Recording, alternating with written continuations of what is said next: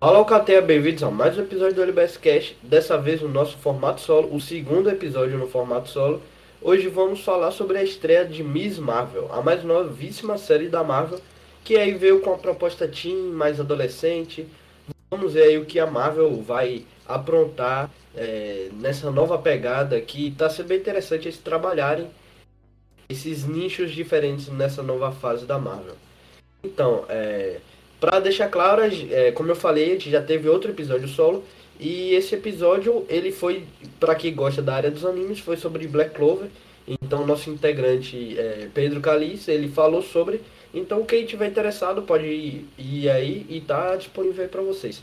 É, só para dar uma contextualizada, esse formato solo, ele tem uma proposta mais é, pocket, como eu posso dizer, curta, de informar vocês e não necessariamente trazer a equipe inteira. Então é um episódio bem mais curto para pessoas que estão com menos tempo, é, para assim estar tá na corrida do trabalho, da, do colégio, faculdade.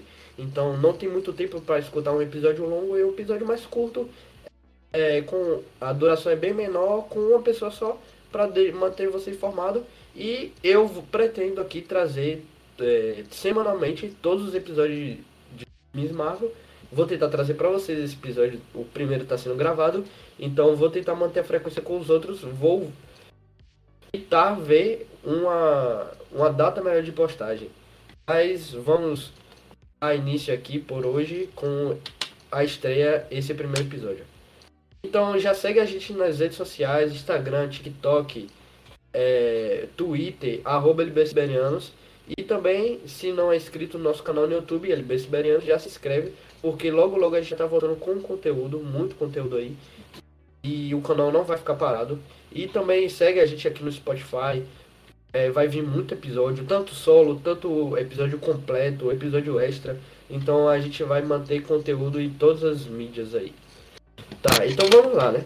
miss Marvel, eu vou ser sincero com vocês, tava esperando nada dessa série. Era a série que eu tava menos hypado, porque é uma proposta que ela não me agrada, porque é uma proposta teen e simplesmente não é algo que chama a minha atenção. Então, mas não significa que eu tava ah, rejeitando a série, dizendo que ela iria ser ruim. Não, pelo contrário, eu é, não me encanto pela proposta da série. Então ela que menos me hypou. Ela não, não me atinge como público-alvo, ela não me busca.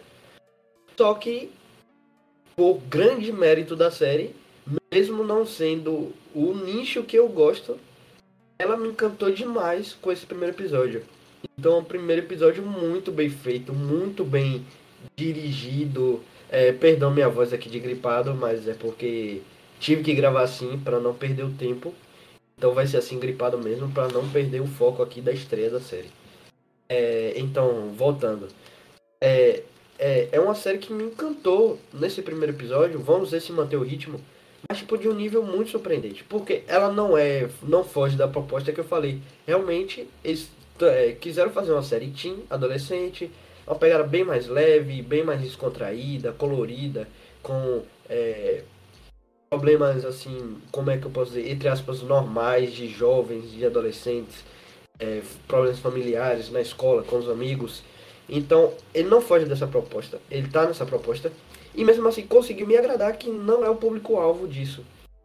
Então é um super mérito dessa série, e, e pelo menos aqui nesse início, né, vamos torcer para que eles mantenham. E eu vou listar aqui para vocês alguns pontos, né, que eu consegui notar que são muito interessantes. Eu acho que o primeiro ponto, o maior ponto de todos desse episódio, pelo menos, né, e que eu acho que vai se manter na série, é o visual artístico. É assim, é uma coisa muito diferenciada, muito diferenciada, porque eles, o que a técnica que eles usam aqui, não é que é um pouquinho, não que não é que é sutil. É em todo o episódio, aquilo que tem no trailer, de ter é, coisas meio cartunescas, meio desenhadas, rabiscadas, é, na, misturado com a vida real. Não é só do trailer, é na série. Então isso é o tempo todo, aparecendo personagens, é, aqueles é, retalho de, de caderno, é, rabisco, tinta, e os desenhos se movem, e toda hora tem é, figuras na tela, misturando com a vida real. Isso é um diferencial que mostra o capricho, perdão, o capricho da Marvel, é, fazendo é, nesses, nesse, nessa coisa específica dessa série. Então você vê, cada série ela tem uma especialidade. Então você vê a, a Wanda, WandaVision, ele tratou a questão da televisão, a evolução do, dos programas de comédia, sitcom, então a evolução da T V e como as pessoas se portavam, como as pessoas viam o mundo. É, você vê ali o Loki com uma coisa mais é, retrofuturista, é, deu uma, uma diferenciada. Você vê é, Gavião Arqueiro tenta trazer um clima mais natalino. É, Cavaleiro da Lua tenta trazer uma mitologia completamente egípcia e uma pegada um pouquinho de terror, né? Mas uma coisa ali mais de Indiana Jones, de aventura. Então você vê que aqui o miss Marvel, é, ele traz esse visual artístico e, e que combina, combina completamente com a personagem. Que ela é uma jovem, uma adolescente, ela é fascinada pelo mundo dos heróis, ela é fascinada pelos aqueles heróis, que é uma coisa muito natural vivendo nesse mundo fantástico. Então, esse visual artístico, ele casa completamente com a personalidade da Kamala Khan. E isso é fenomenal, porque isso dá é, a identidade à série. Então, você pode encontrar outros defeitos, outras coisas futuramente aparecer, mas ela vai ter esse diferencial, entendeu? Então, tipo, vai ter uma coisa que difere das outras séries, das outras produções, principalmente da Marvel. Então, ela aposta nisso, o visual artístico tá muito bem feito nessa série. Nesse primeiro episódio tá sensacional. É, outra coisa aqui que é, que aquece o coração, deixa o coração da gente quentinho, é a celebração aos heróis, que a gente acompanha, né? Não é de hoje, esses heróis desde dois mil e oito, já faz mais de uma década, que a gente tá acompanhando o M C U. Então ver esses heróis agora eternizados, é, agora realmente como marcos, isso é muito interessante, porque faz total sentido. Porque naquele mundo, pessoas é, com poderes fantásticos, com uma personalidade, com uma moralidade fantástica, salvaram o mundo diversas vezes. Então, quando eles, é, alguns deles se vão, vão morrem, outros estão é, mais fora, eles viram realmente marcos naquele, na, viram marco naquele, naquele mundo. Então, essa celebração aos heróis, como tem a VingaCon, é, essa conferência aí de cosplay, e todo mundo conhece os heróis e, e vê a importância deles, isso é fantástico. E isso mistura tanto na mitologia quanto com a gente fã, porque você vê todos aqueles filmes que a gente assistiu, acompanhava tudo, a época do hype, época de Vingadores, Guerra Infinita, Ultimato. Então você vê aquilo sendo celebrado pelos personagens, é como se fosse uma recompensa pra gente, que aquilo, aquilo existiu. E aquilo foi muito bom, e agora é celebrar aquilo, mesmo que seja um pouco. E a série fala é, sobre isso como um todo. Até porque, como eu já falei aqui, a Kamala, o ciclo de amizades dela, é um ciclo é, que é fascinado dos heróis, porque são jovens e se espelham nesses heróis. Assim como em Homem-Aranha de Volta ao Lar, você vê ali o, o, o pessoal da escola do Peter sempre mencionando os heróis de alguma forma. Então isso é super natural e muito bem feito também. É, outra coisa que é muito legal nessa série é o carisma do elenco. Então você tem um elenco ali, os atores, é, todos eles mega desconhecidos, não conheço nenhum, deve ter feito um outro papel super básico, mas basicamente estreantes, principalmente em questão assim, de estar na Marvel agora. Então você vê ali o núcleo, o núcleo familiar dela, o pai, o irmão, todos carismáticos, personagens reais, você sente que são reais, não são personagens estereotipados. É, o núcleo de amizades, o Bruno, fantástico, um personagem muito carismático. É, você tem a questão do bullying que acontece com ela de uma forma assim mais disfarçada, mas tem muito com ela, mas não é uma coisa estereotipada americana, principalmente dos anos oitenta, noventa, não é, de longe não é, é uma coisa bem mais sutil, bem mais real, bem mais pé no chão. Então a gente pode é, se, é, se ver naquela situação, entre aspas, bem mais fácil. Então a gente pode se associar àquilo com muito mais tranquilidade. E puxando esse gancho do carisma do elenco, a gente não pode deixar de falar da Iman Vellani, que é estreante. É incrível como uma atriz estreante arrebenta tanto nosso, no nosso primeiro contato com uma atuação. Então ela não vem, não tem uma carreira extensa, ela é jovem, ela tá fenomenal.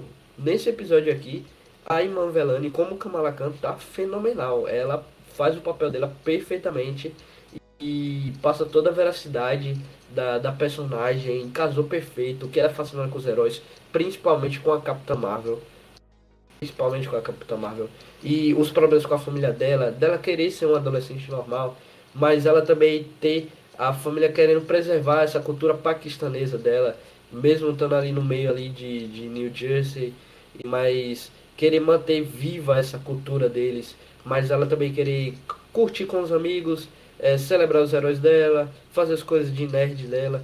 Então, mas a atriz, ela manda muito bem. Eu até tenho uma crítica em relação à atriz fora do papel, porque acho que, tipo assim, talvez a Marvel queira conectar ela mais ainda com a personagem, com a Kamala Khan, é, fazendo ela ser uma crítica do M C U, como se ela fosse uma especialista. Então, acho que as entrevistas dela, tipo, ah, querendo refutar o Kevin Feige, ah, não é seis um seis, é um nove nove nove nove, é, eu acho um pouco forçado.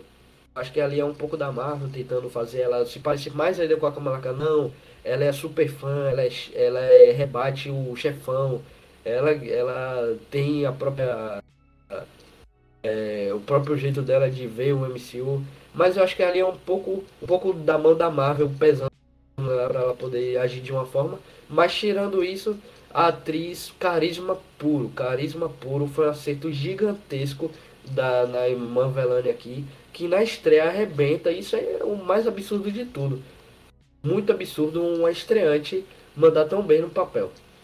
E falando sobre essa cultura paquistanesa dela, tá muito bem representada na série.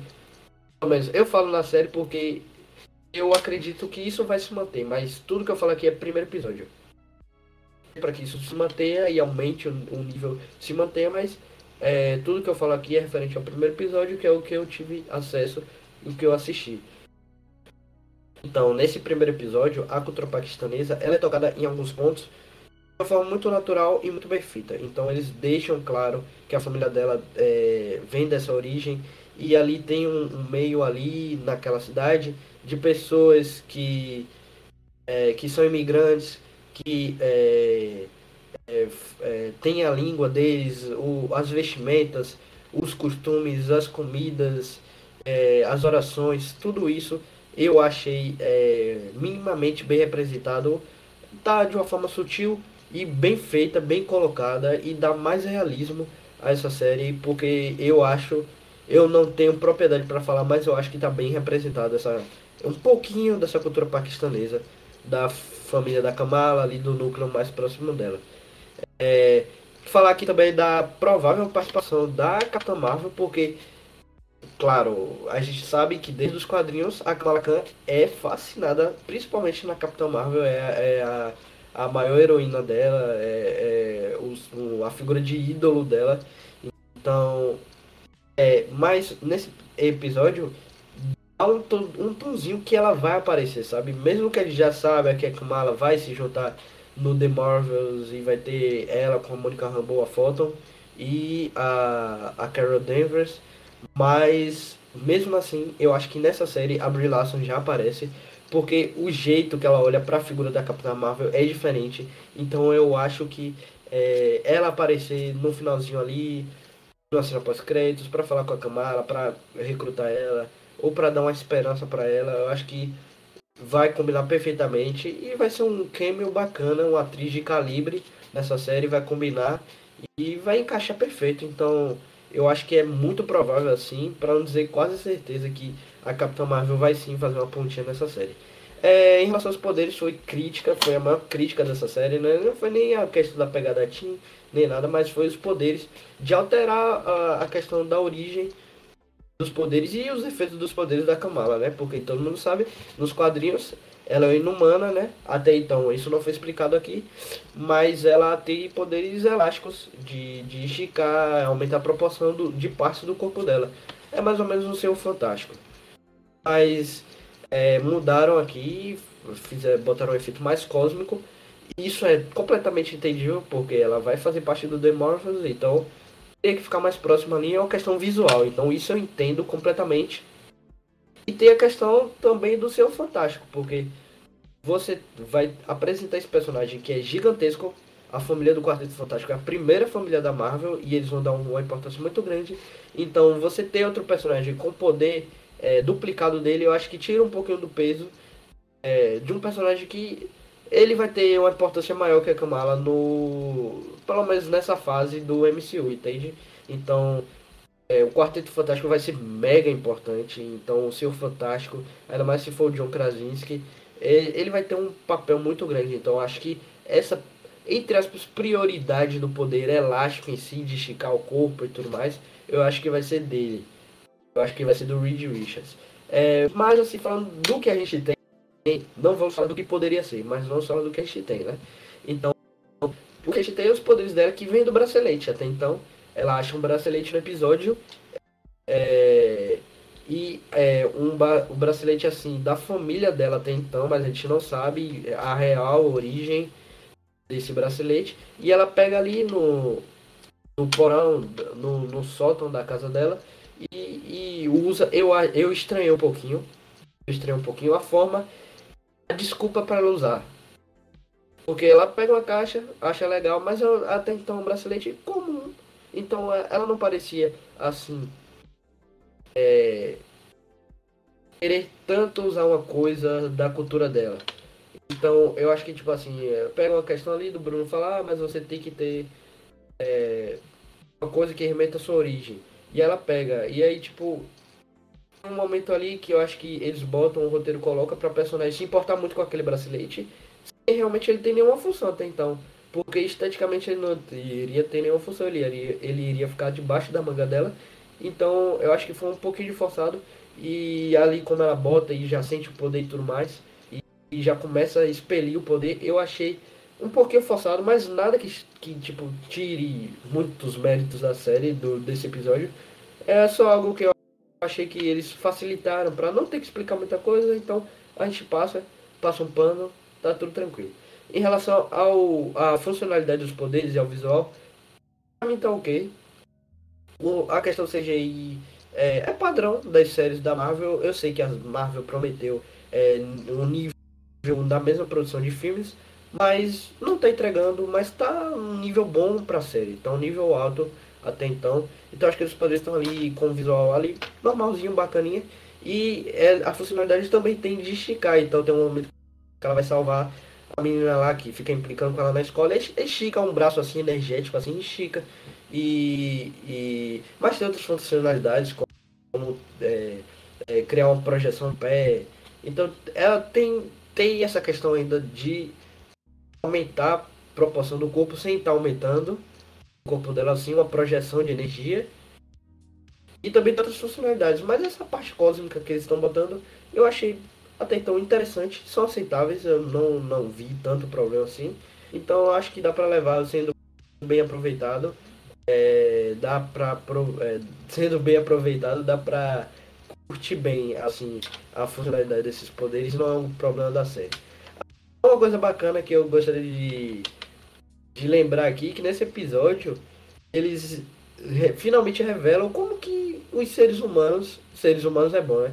Como que as pessoas comuns sabem tanto dos eventos de Ultimato, Guerra Infinita, sendo que não são coisas tele- televisionadas. Tipo, Vingadores um aconteceu no meio de Nova York, então tudo bem, tranquilo.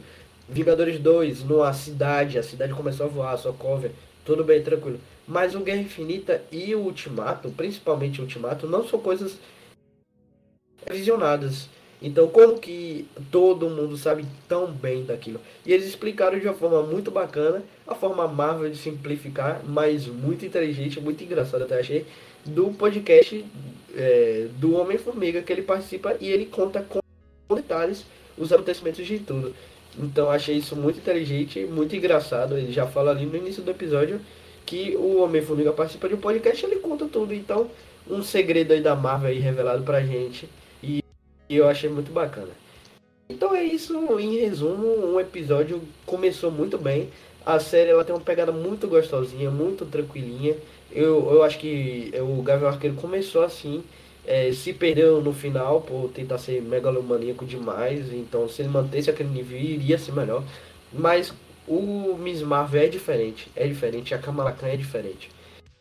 Então é uma pegada muito bacana. O visual artístico, o que eu falei, é o ponto mais alto dessa série, o que dá o diferencial. E também o carisma dos personagens. A Iman Vellani, como eu falei, tá maravilhosa. Então vamos torcer aqui pra essa série manter esse nível, né? Esse primeiro episódio foi muito bom. Não teve muita, não teve ação praticamente, mas introduziu muito bem a personagem para um piloto. Foi muito tranquilo, foi muito bem executada. Então gostei muito, tô ansioso pros próximos, pros próximos, né? Então, e aí, o que vocês acharam aí de... esse primeiro episódio de miss Marvel? Então é isso, eu vou ficando por aqui. Se quiser, seguir nas redes sociais, no meu Instagram, é Guga, underline, Caio com dois i.